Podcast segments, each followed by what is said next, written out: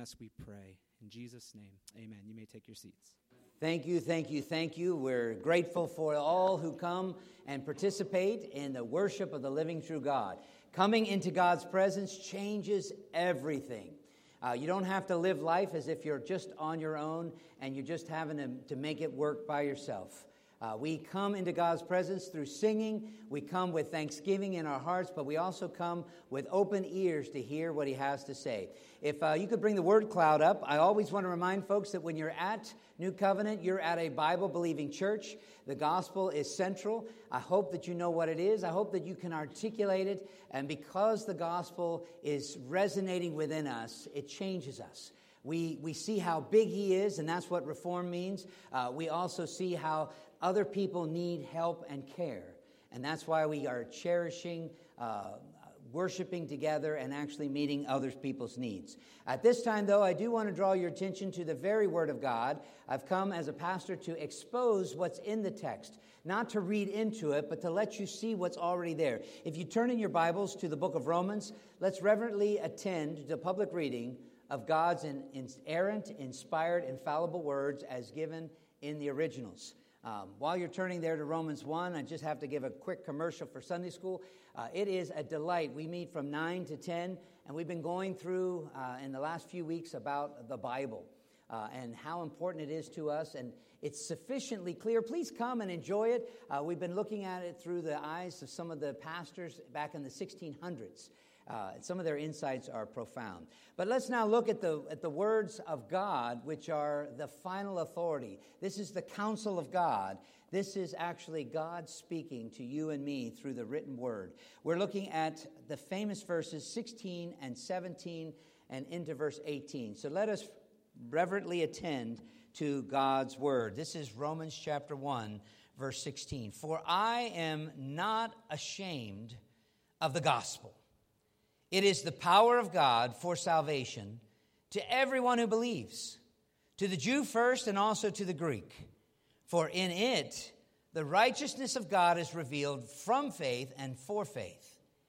As it is written, the righteous shall live by faith. Then he shifts a little bit about something else that's revealed. In verse 18, for the wrath of God is revealed from heaven against all ungodliness and unrighteousness of men who by their unrighteousness suppress the truth. I want to read the word again. I'm going to add a little bit more as you read it. This is a new passage to some of you. I'll tell you that verse 16 is one that I have cherished by memory for a long time. For I am not ashamed of the gospel of Jesus Christ.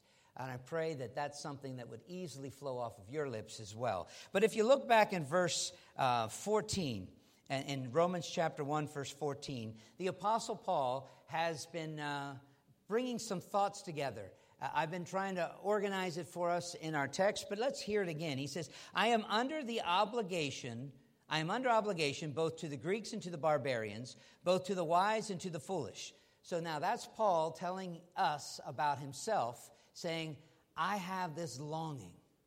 I've got to do this. He says, I am, verse 15, I am eager to preach the gospel to you. I want you to hear it, especially you in Rome. I'm writing this letter to you, but I want to preach the gospel to you in Rome. Verse 16, now that he has expressed his longing, he says, I am not ashamed, I'm not hesitant. This gospel is pretty amazing. I don't cower. I don't back down. I don't, I don't get afraid. He says, I am not ashamed of the gospel, the euangelion in the Greek, for it is the power of God. The Greek word there is dunamis. It is the, the dynamite of God to bring about salvation. And it's interesting here to everyone, but then it has a caveat here to everyone who is believing. To everyone who is believing. He says there's a priority to the Jew, but then also to the Greek. But then he continues on to explain what he's not ashamed of. I'm not ashamed of this gospel because in that gospel, it is the righteousness of God being revealed. A righteousness from heaven is being revealed from faith for faith. And then he quotes Habakkuk back in, uh, uh, from the Old Testament. He says, The righteous shall live by faith. It is a phrase that Habakkuk was saying about that was coming of the 400 silent years. He says, The people that are righteous, the people that have this righteousness, they are going to have to keep living and they're going to have to live trusting God. The just shall keep on living with a faith in God. It's really neat. It's so simple. It's fascinating that that phrase from Habakkuk is repeated multiple times in the New Testament. Then, right after he says that's how the people of God that have righteousness live, then in verse 18 he says, For the wrath of God is also revealed from heaven. Uh oh. This might have been the text that inspired Jonathan Edwards to talk about what it's like for us to be dangling over a cauldron of boiling water because we would be in sin and we would deserve that kind of punishment. The wrath of God is revealed from heaven, and it's against all ungodliness, in other words, godlessness, people that live as if there is no God, and even those with unrighteousness. Those who don't have the righteousness, so they have in its place their own kind of righteousness, which is not true righteousness, it's unrighteousness of men. And those people that are going to receive the wrath of God, they suppress the truth. They have all these evidences around them, and yet they say, Mm-mm, I'm going to do what I think is important, what I think is right. This is the text that we have before us, and I'd like us to pray. Dear Lord Jesus, as the word of God is going forth, I pray that you will open our hearts and bring application to us. I pray that when we leave this place, we'll join the apostle and say, We're, I'm not ashamed either. I'm not ashamed at all of this good news. I pray this in Jesus' name. Amen. In these couple of verses, you get the, the core that is developed throughout the next 16 chapters of the book of Romans. And if Romans is, is one of the elite epistles, if there is such a, a characterization that some scripture is better than others, uh, just think about it. If the core or the heart of Romans is found here in Romans 1 16 and 17 and 18, you need to take notice of it. Uh, for, for purposes of understanding the whole book, we've started off uh, and we're only down into the third sermon. The first sermon was about a calling. God calls Paul to be an apostle, God calls the people in Rome to be saints. Then the second thing we were looking at was this longing. Because God did a work and started a work in Paul, he now has a new desire, a new longing. It's like the old has passed away and all has become new. And now he strives and reaches forth, not simply for perfection, but he reaches forth to serve God. And one of his callings was to go to Rome, to preach to kings and to emperors and those in authority. And boy, Paul couldn't help himself when you read the verses, you'll find out he says, Hey, I so much want to come, but I've been hindered, and I, I want you to know that I would have been there except those hindrances. And now, at the end there, he says, I re- in verse 14 that I read, 14 and 15, he says, I have this desire that when I finally get there, not just to write it to you, but to preach it to you, to share from my mouth to yours the things that God has revealed about his great salvation that's found in the gospel.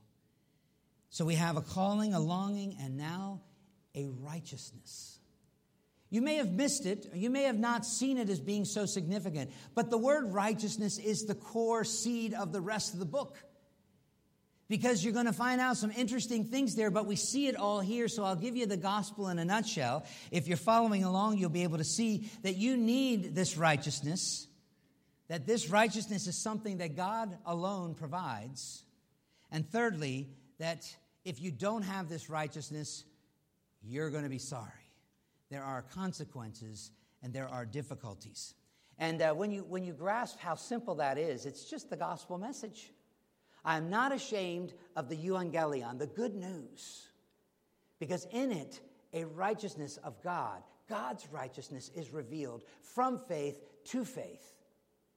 It's really, really so, so simple that, that through the preaching of this message, we get to see about this righteousness. And the reason why it's so significant is the first point is, is righteousness that you and I need. We need it because we don't have it. And God has to reveal it to us because the natural man doesn't ever see this. They don't see what righteousness is. They don't understand this concept as they should. The, the idea there is that righteousness is something that mankind cannot hang on to. It's not even like putting hand, uh, your hands together to hold water that actually will seep out. You, you should be righteous. I should be righteous. And yet, we are not. In Romans chapter 7, Paul explains it very simply. He says, I want to do what's right. But he said, There's something inside of me that keeps making me do what's wrong. And he's trying to explain it, and, and even to himself, but also to the rest of us. And when we get to Romans 7, you'll see the struggle. But wow, this righteousness is something we need. You don't have it because mankind lost it. Originally, there was something much better. But now, according to 1 Corinthians, Paul explained it to the, the people there in Corinth. He said, The natural man doesn't understand the things of the Spirit of God, it's foolishness to them. In other words, man doesn't really understand what true righteousness is. And I can give you an illustration to point it out for you today is that the word righteousness in the Greek is called dikaiosune. I'm not going to use that word very much. But whenever you see that word, you know that it has some deep meaning. Now, I went back and tried to do a little research for you to find out how it works. And uh, according to one of the lexicons, and they had several of them, but um, this particular one had three definitions. Righteousness is a theological term, it is the quality of being upright. On the one way, it is the quality, state, or practice of judicial responsibility with a focus on fairness, justice, equitableness. Now, when you think about that, do you hear anybody talking about equity these days? Do, anybody, do you ever hear about uh, fairness? My goodness, I think if, if you turn on the television recently, you're, you're seeing the inequity and the struggle that was going on, even with the police to that one individual down south. Or, and, and when you realize these calls, they are human calls, they're looking for righteousness. And there is a taste of it in our soul. And the reason that we have a perception of what righteousness is, even though we don't understand it, is because we're created in the image of God. When I think about it, how this definition goes on to say it's not simply a, uh, an equitableness and a fairness and a justice for human beings, but it is also descriptive of God, of a transcendent figure who is truly just, who is truly righteous. Now, you can also talk about the quality or state of judicial correctness with a focus on the redemption activity. In other words, it's used as an adjective to describe some of the things that the righteous God is doing, and hence it's righteous. And the third definition is the quality or characteristic of upright behavior. It describes you and me. You know, we kind of would say that this is when people are good. Do you have good kids or bad kids? Usually you don't say, I have righteous kids. Okay, we tend to just simplify it in our modern vernacular to say if you're doing things that are nice and pleasing and pleasant, or I could even go down the list from Philippians chapter 4, things that are lovely, pure, and of good report. Those things you might want to put into that category of righteous. But righteousness, from God's perspective, is something we don't have. You remember, you might even be able to fill in the, the final parts of this verse. Our righteousness is considered as filthy rags. Are filthy rags righteous? No, he's trying to show by a metaphor how extreme it is that the things that we think are good, the things that we think are acceptable and lovely, they're not. They're not even beautiful word pictures. They're as filthy rags. They are basically things that, that are make you unclean, things that you want to push away and you want to get away from you. That's the first condition. The reason why this righteousness is so important to us, it's a righteousness that you and I need. It is something that we don't have anymore. It's a special commodity. And the world, as I said, is looking for equity and justice, but they are really not pursuing the righteousness that we need. It is a righteousness that we don't have. And second point, uh, when, when Psalm 23 that I mentioned in the, in the opening video, it says that uh, in verse, I guess it's um, verse 3 and 4, after he is our, has, declares himself to be our shepherd, that we're not going to be lacking, that he gives us that rest by the still waters, and that he gives us that calmness in the green fields. But then he doesn't leave us there. Our shepherd puts us on a journey. And see if you can finish this phrase. He leads me in the path of righteousness. So, since we don't know what righteousness is, we don't have it, we need our shepherd to lead us in those paths to show us. And that's what the interesting thing in Romans here, uh, the second point, is a righteousness that God alone provides. It, it is a righteousness, a dikaiosune, that comes from Him to mankind. Now, I, I have three subpoints on this. It now exists, I want to explain that to you because before this time we didn't really have it. Then, secondly, it is now being revealed, which is what our text tells us. And thirdly, it now can be given or imputed, which we'll find out in the book of Romans, further explained in chapter 4. We're only in chapter 1, and so as he says, I'm not ashamed of the gospel. It's the power of God to salvation, for in it the gospel reveals a righteousness from God. God is now making this righteousness available. Now, when you look at it there, he provides it. First thing is, it now exists because the first Adam lost it, the second Adam secured it. So, what was it? Let me take you back to Genesis chapter 1, where, we, where we're introduced to the creation. And when everything was done, it was all very good. You could even say it was righteous. Everything was wonderful. And then God made Adam and Eve, and He still said it's very good. Now, before they had children, that's when some troubles came in. These image bearers of God, they ended up falling short of the standard of perfection. God had entered into a covenant with Adam and Eve, and He told them that you needed to, to, to keep the terms of the covenant. And if you do, you shall live. But if you choose not to keep the terms of the covenant, you shall not live. You will die. You'll be separated because the word death has to do with separation. And there's several kinds of separation. The death, the physical death, is of your, of your body from your spirit, but there's also the second death, which is where you are separated from God's grace to have an eternal existence under his wrath, which we'll pick up in verse 18. Jesus the second Adam did what the first Adam couldn't do. The first Adam couldn't keep his wife in line, and he went ahead and took the, the bite of the fruit, and he willfully said, I want to be like God too. And he became like God, knowing good and evil, and actually knowing what it feels like to be on the ugly side of God.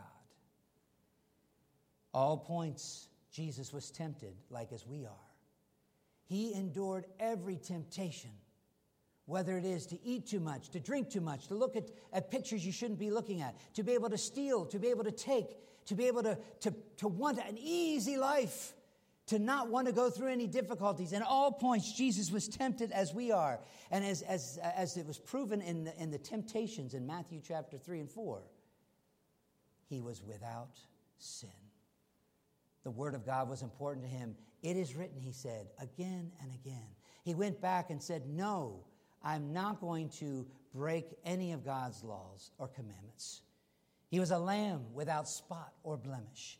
He was the perfect Lamb of God. And, the, and theologically, we say that he had an obedience that was both active and passive. He was the one that brought about this righteousness into this world that otherwise wasn't known. Everybody had the law of God, had the terms of the covenant, and guess what happened? All we like sheep have gone astray. He's going to get into that in, the, in chapter one. I mean, that we're quoting the same storyline, but God had to provide it, and He did it through Jesus keeping uh, His life pure, being the spotless lamb, having righteousness to His account. He didn't have filthy rags. he kept the whole Word of God. Actively, he did everything that the Scripture demanded. And passively, he even submitted himself to the cruel punishments of the law. Now, if you understand what that means, is when Jesus lived his 33 years, how many times did he miss the mark? Praise the Lord, you all got that one right. Okay, I did not just get quiet. You got to know that Jesus was righteous. He had a dikaiosune that was that is almost unearthly. He's the only human being that's been righteous. That was active always doing the will of God. Even when he was going to go to the cruel cross, remember in the Garden of Gethsemane, he says, Not my will, but thine be done. He wished that the cup of suffering and separation from the Father could pass, but it wouldn't. And in righteousness, he submitted to it. See, so you have active obedience that also parallels with the passive obedience because Jesus did die. Did he die because he was bad? If you were to say yes, then you'd have a short term memory problem because we just said he had no sin in his life. So, why did he die? What is the reason why? He died because he took on our sin.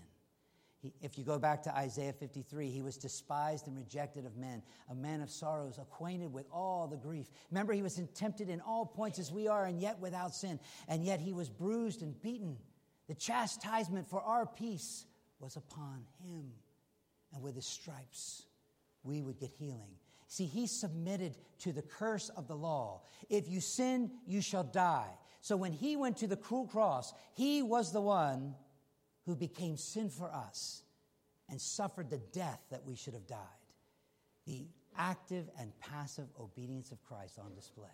See, it now exists. Secondly, uh, when you understand this righteousness that God provides, is that it is now revealed.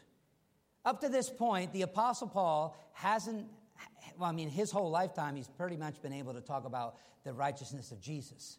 But before the writing of the New Testament, where did you find righteousness in the Old Testament? Was there anybody righteous? No, even Paul says there was none righteous, no, not one. So when you go back to the Old Testament, you're going to find that some people did have some righteousness, but it wasn't their own. Now, this righteousness is being it's, it's available to them. And when you look here, Paul's statement, the righteousness of God is revealed. Can you see it? Are you looking at it? Do you understand it? Do you have it? Until Jesus came, the righteous standard was the law. Whenever you see, saw the rules, it's almost like whenever you see a policeman, what do you do when you're driving?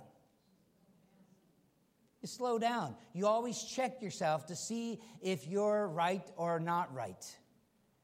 And isn't it great when you say, I'm going the speed limit. Or, he didn't pull me over. Until Jesus came, the standard was the law. The law exposed our lack of righteousness um, because everybody was supposed to perform. They were supposed to. Now, it is true that some perform better than others. Just like if you are going to uh, have somebody work on your house, you know, do you get any carpenter to do it? No, you try to get one that can do a good job if you watch any of those TV shows like Dancing with the Stars or whatever, you can see some people don't know how to dance. Some do.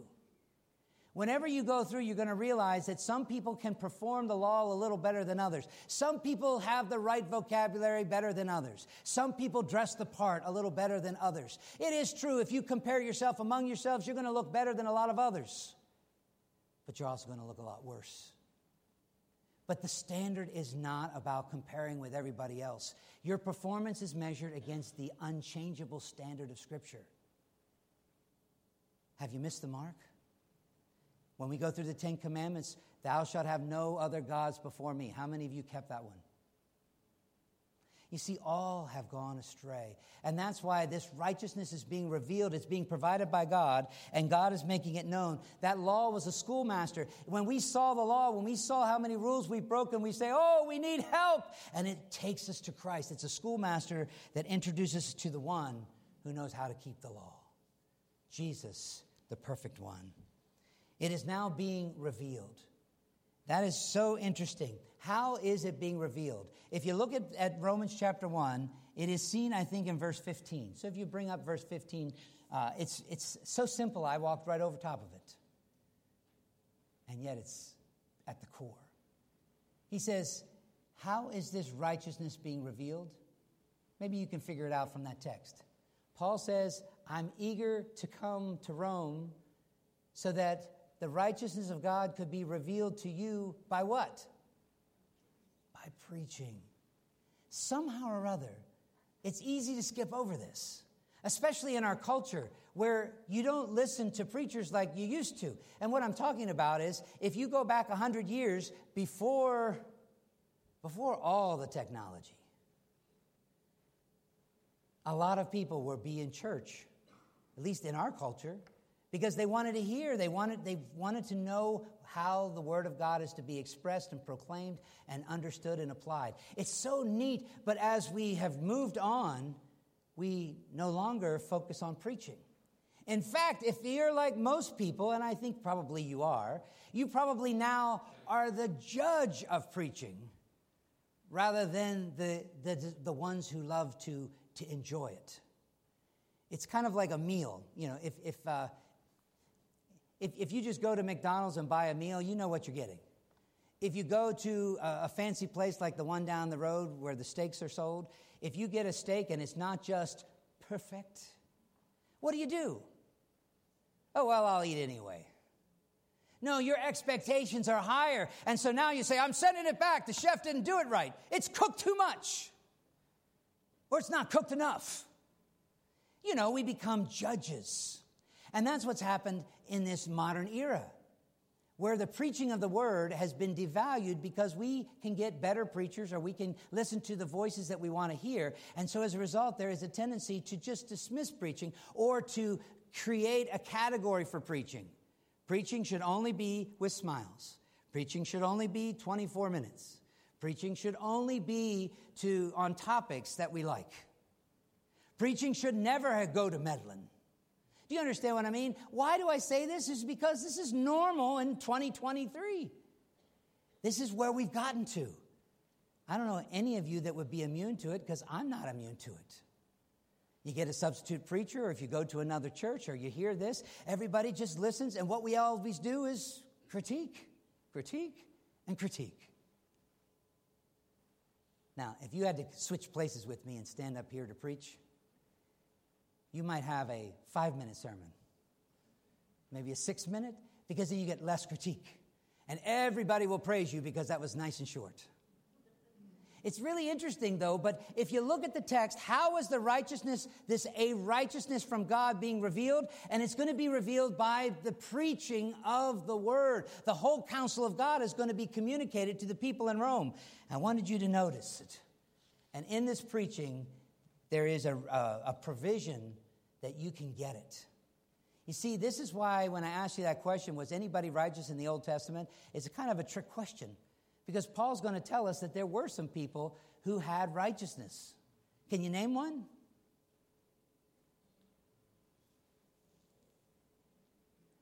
Oh boy. It's really not that hard. Okay? Anybody that's a Christian in the Old Testament has righteousness. Okay? They all have to have it the same way.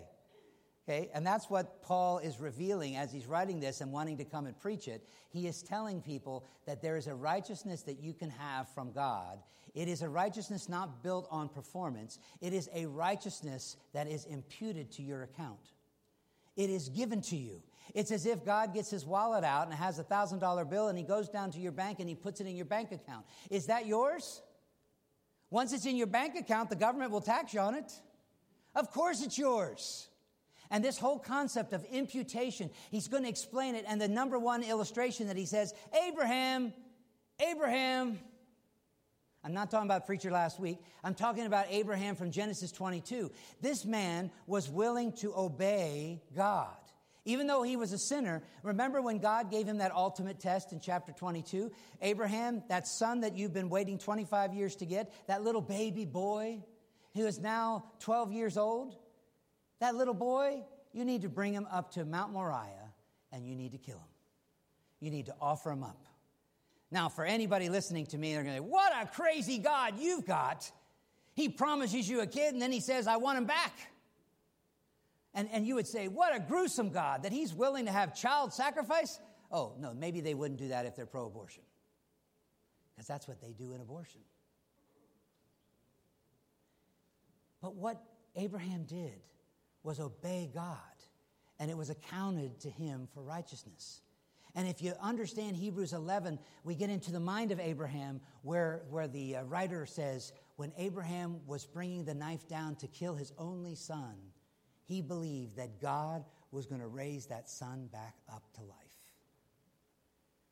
life. I don't know about you. What kind of faith he had. He had the promise of God that in that boy, the world would be blessed.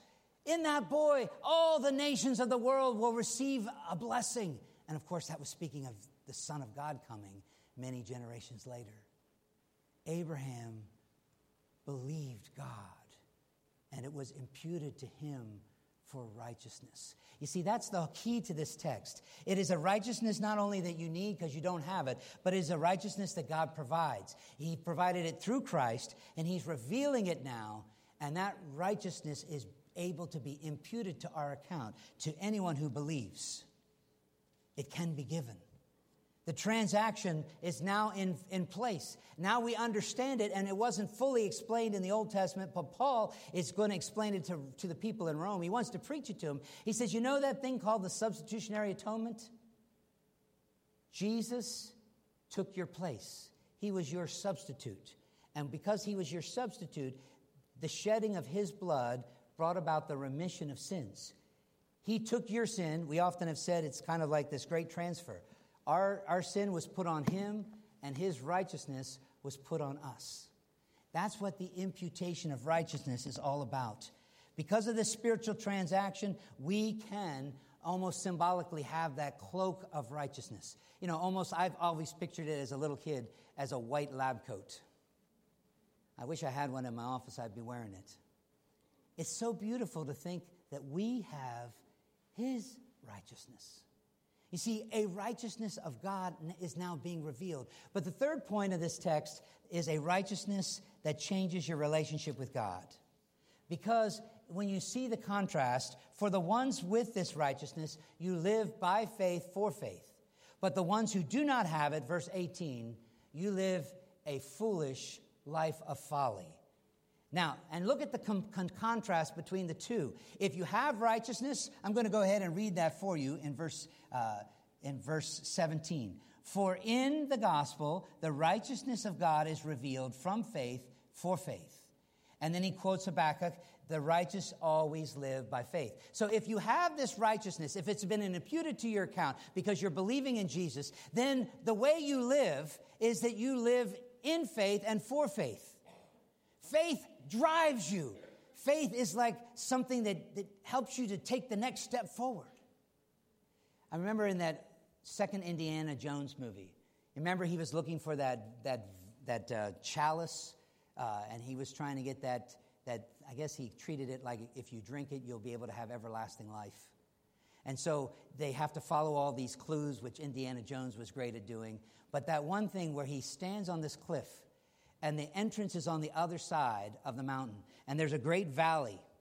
And, and, it, and Indiana Jones reads the article, reads the instruction again, and it says that you have to step out in faith. And so he's there standing here with nothing in front, and he's just about ready to take this step. And of course, I love it when they pick up some dirt and throw it out there. And then when he throws the dirt, then you can see that there's an invisible, like a glass floor and the glass. And so then he says, Oh, I can step out there. And he walks over to the entrance.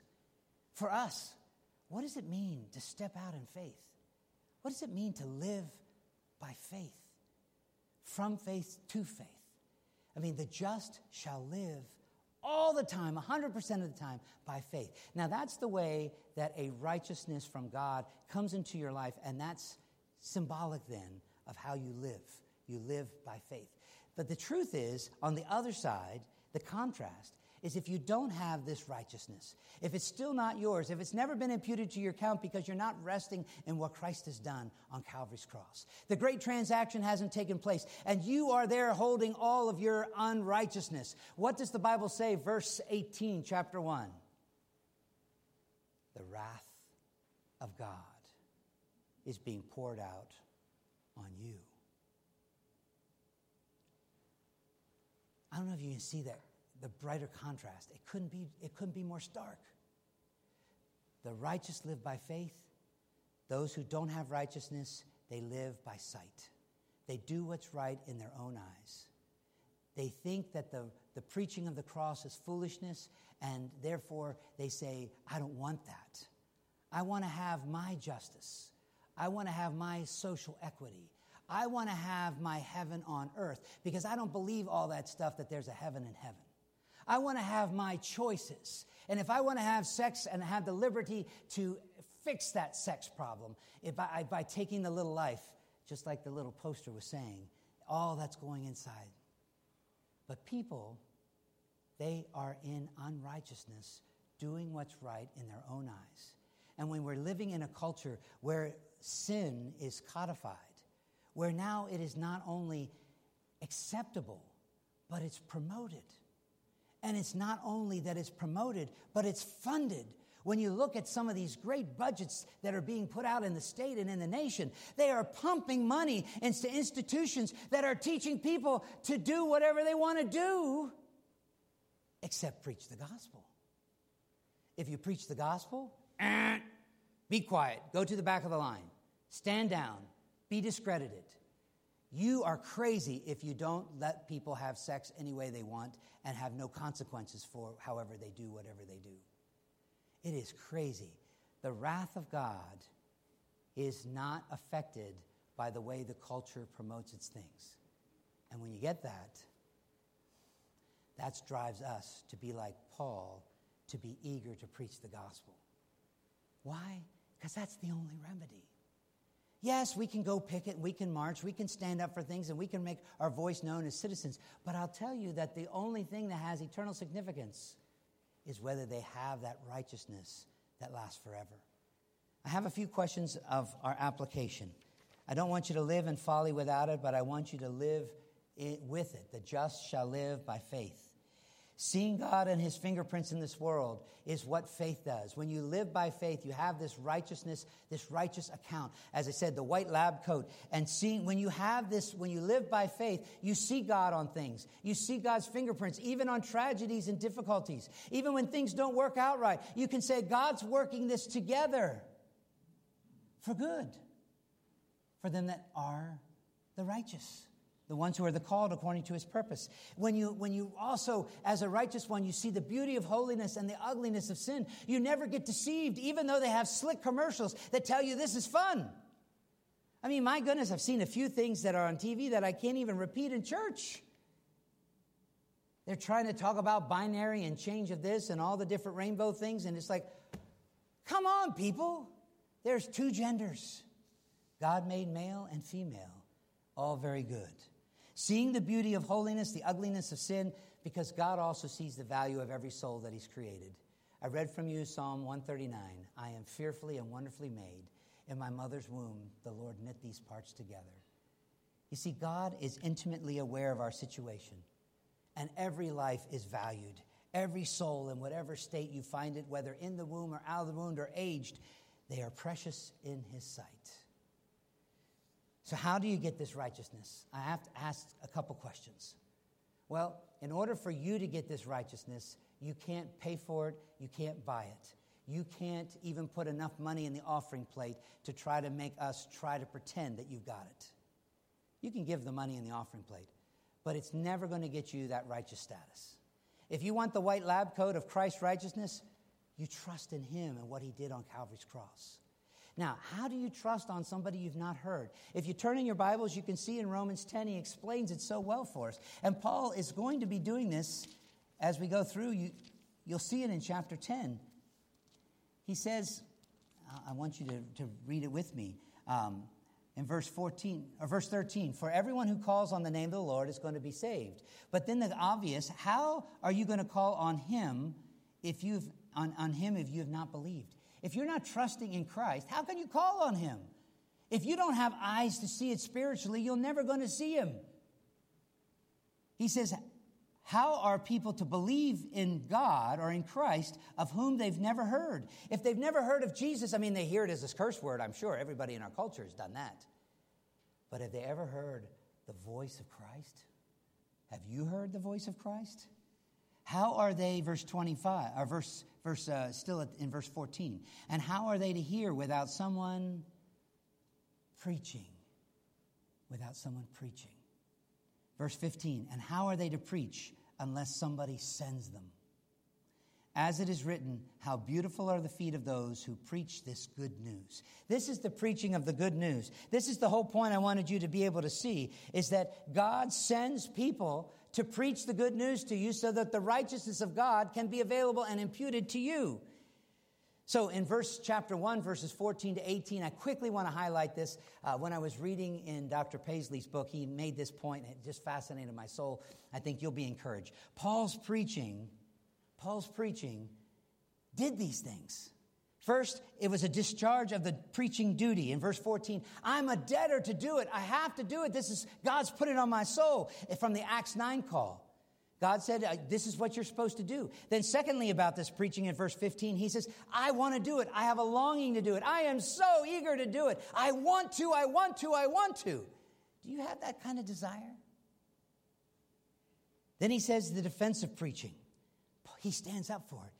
He says, I'm not ashamed at all. People may look at me and put me down. They may mock me. They may judge what I have to say when I open my mouth. Paul was apparently a short guy and everything else. There was a lot of my goodness, you know he was stoned, not with drugs, but I mean they threw stones at him. They, he shipwrecked a few times. There's a, he went through a misery of things, and you can read about that in 1 Corinthians. Uh, I think it's five through eight, uh, or 2 Corinthians five through eight. He defends his apostleship because he had to go through all this difficulty. But here he says, I'm not ashamed. I'm still not ashamed. I'll always stand up for this gospel. That righteousness of God is something that I would never barter, I would never give away. The, me- the message and the means of communication are that the message and the power, uh, they're both called the power of God. In this particular text, he says, in it, uh, I'll read it for you in Romans 1 here. He says, I'm not ashamed of the gospel, for it is the power of God for salvation. In other words, the euangelion is the power of God. But if I took you over to 1 Corinthians uh, chapter 1, verse 18, you're going to find that Paul is writing them, and he says it's the preaching of the cross that is the power of God to salvation. Can you see the, the connection? The euangelion is the power of God, and the preaching of the cross is the power of God to salvation. So, what can you deduce? The gospel and the preaching of the cross, they're the same. They're the power of God to save people. This is how the righteousness will come to you. The a righteousness is being revealed as God speaks it through these preachers. So you can see that it was uh, the defense of the whole act of preaching and then the, the power of it. The, this dunamis, it is like a spark, it is like dynamite. It changes things. When you hear the word of God being proclaimed, should you just sit there and say, hmm, let me just nod off? Nah. Mm. You never stood in my shoes. You don't know what you look like. Sometimes I don't know what I look like. But it's interesting that the Word of God is powerful, it's quick and powerful. The, the, the design of this preaching is designed, uh, this is interesting, for eternity, for a harvest of souls. If you read there, he says it is the power of God to everyone who believes to the Jew first and also to the Greek. It is designed for an eternity of souls, for salvation. It is designed for everyone to hear, uh, for we do not know who will believe. Yeah, I do believe there's an elect, but I don't know who they are. Praise God that there are some that God is going to save, but I, as far as I'm concerned, I want to preach to everyone. And that's what he says here to, to everyone. The limiting factor is who has faith and who doesn't.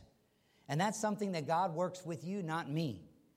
Uh, the rest of the epistle expounds this doctrine of preaching. I mean, excuse me, it was designed to prioritize the covenant community first, and then secondly, it was designed to be inclusive. Yes, inclusive is something that Christianity still embraces. He says to the Jew first, and then also to the Greek. And while I was traveling this trip uh, on, this, on my week away, that was one of the epiphanies.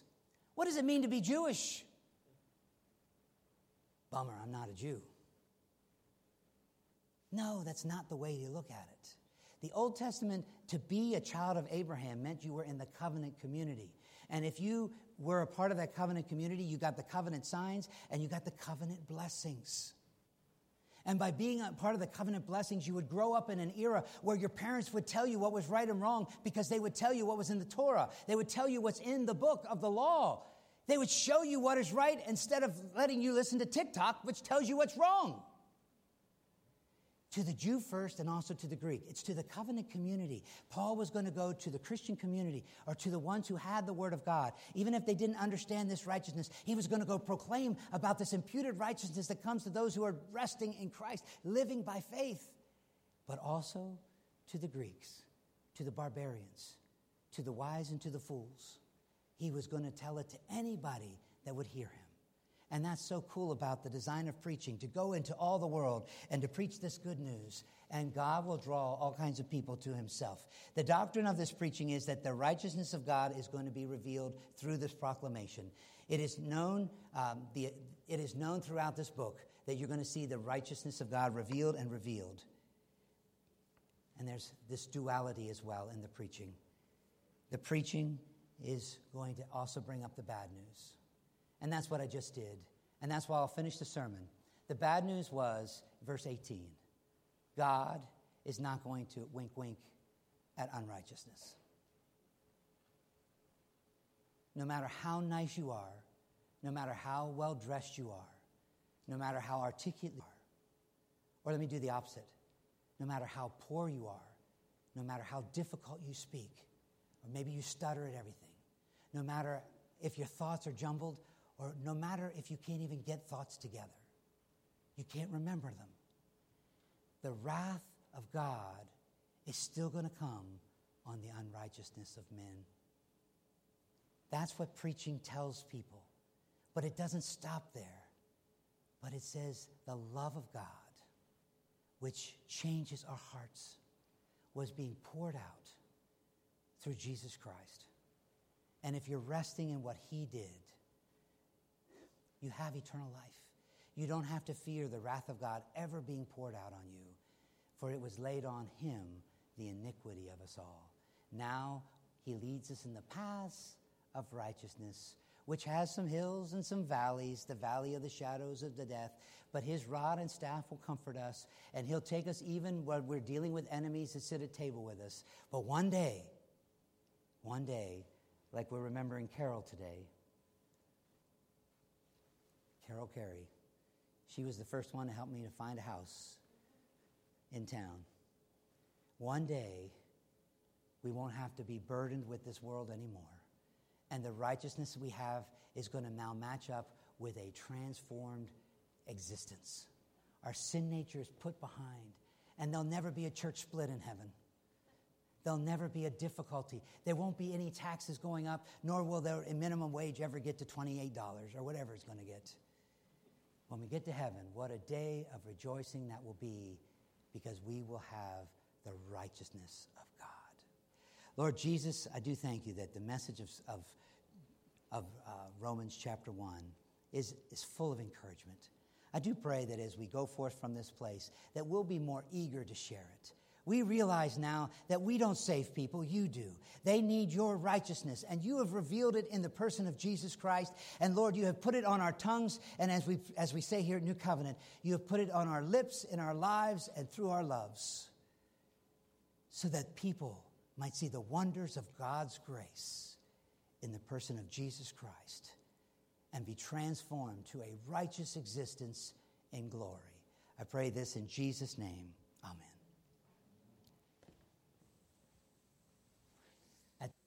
Offering is going to be collected.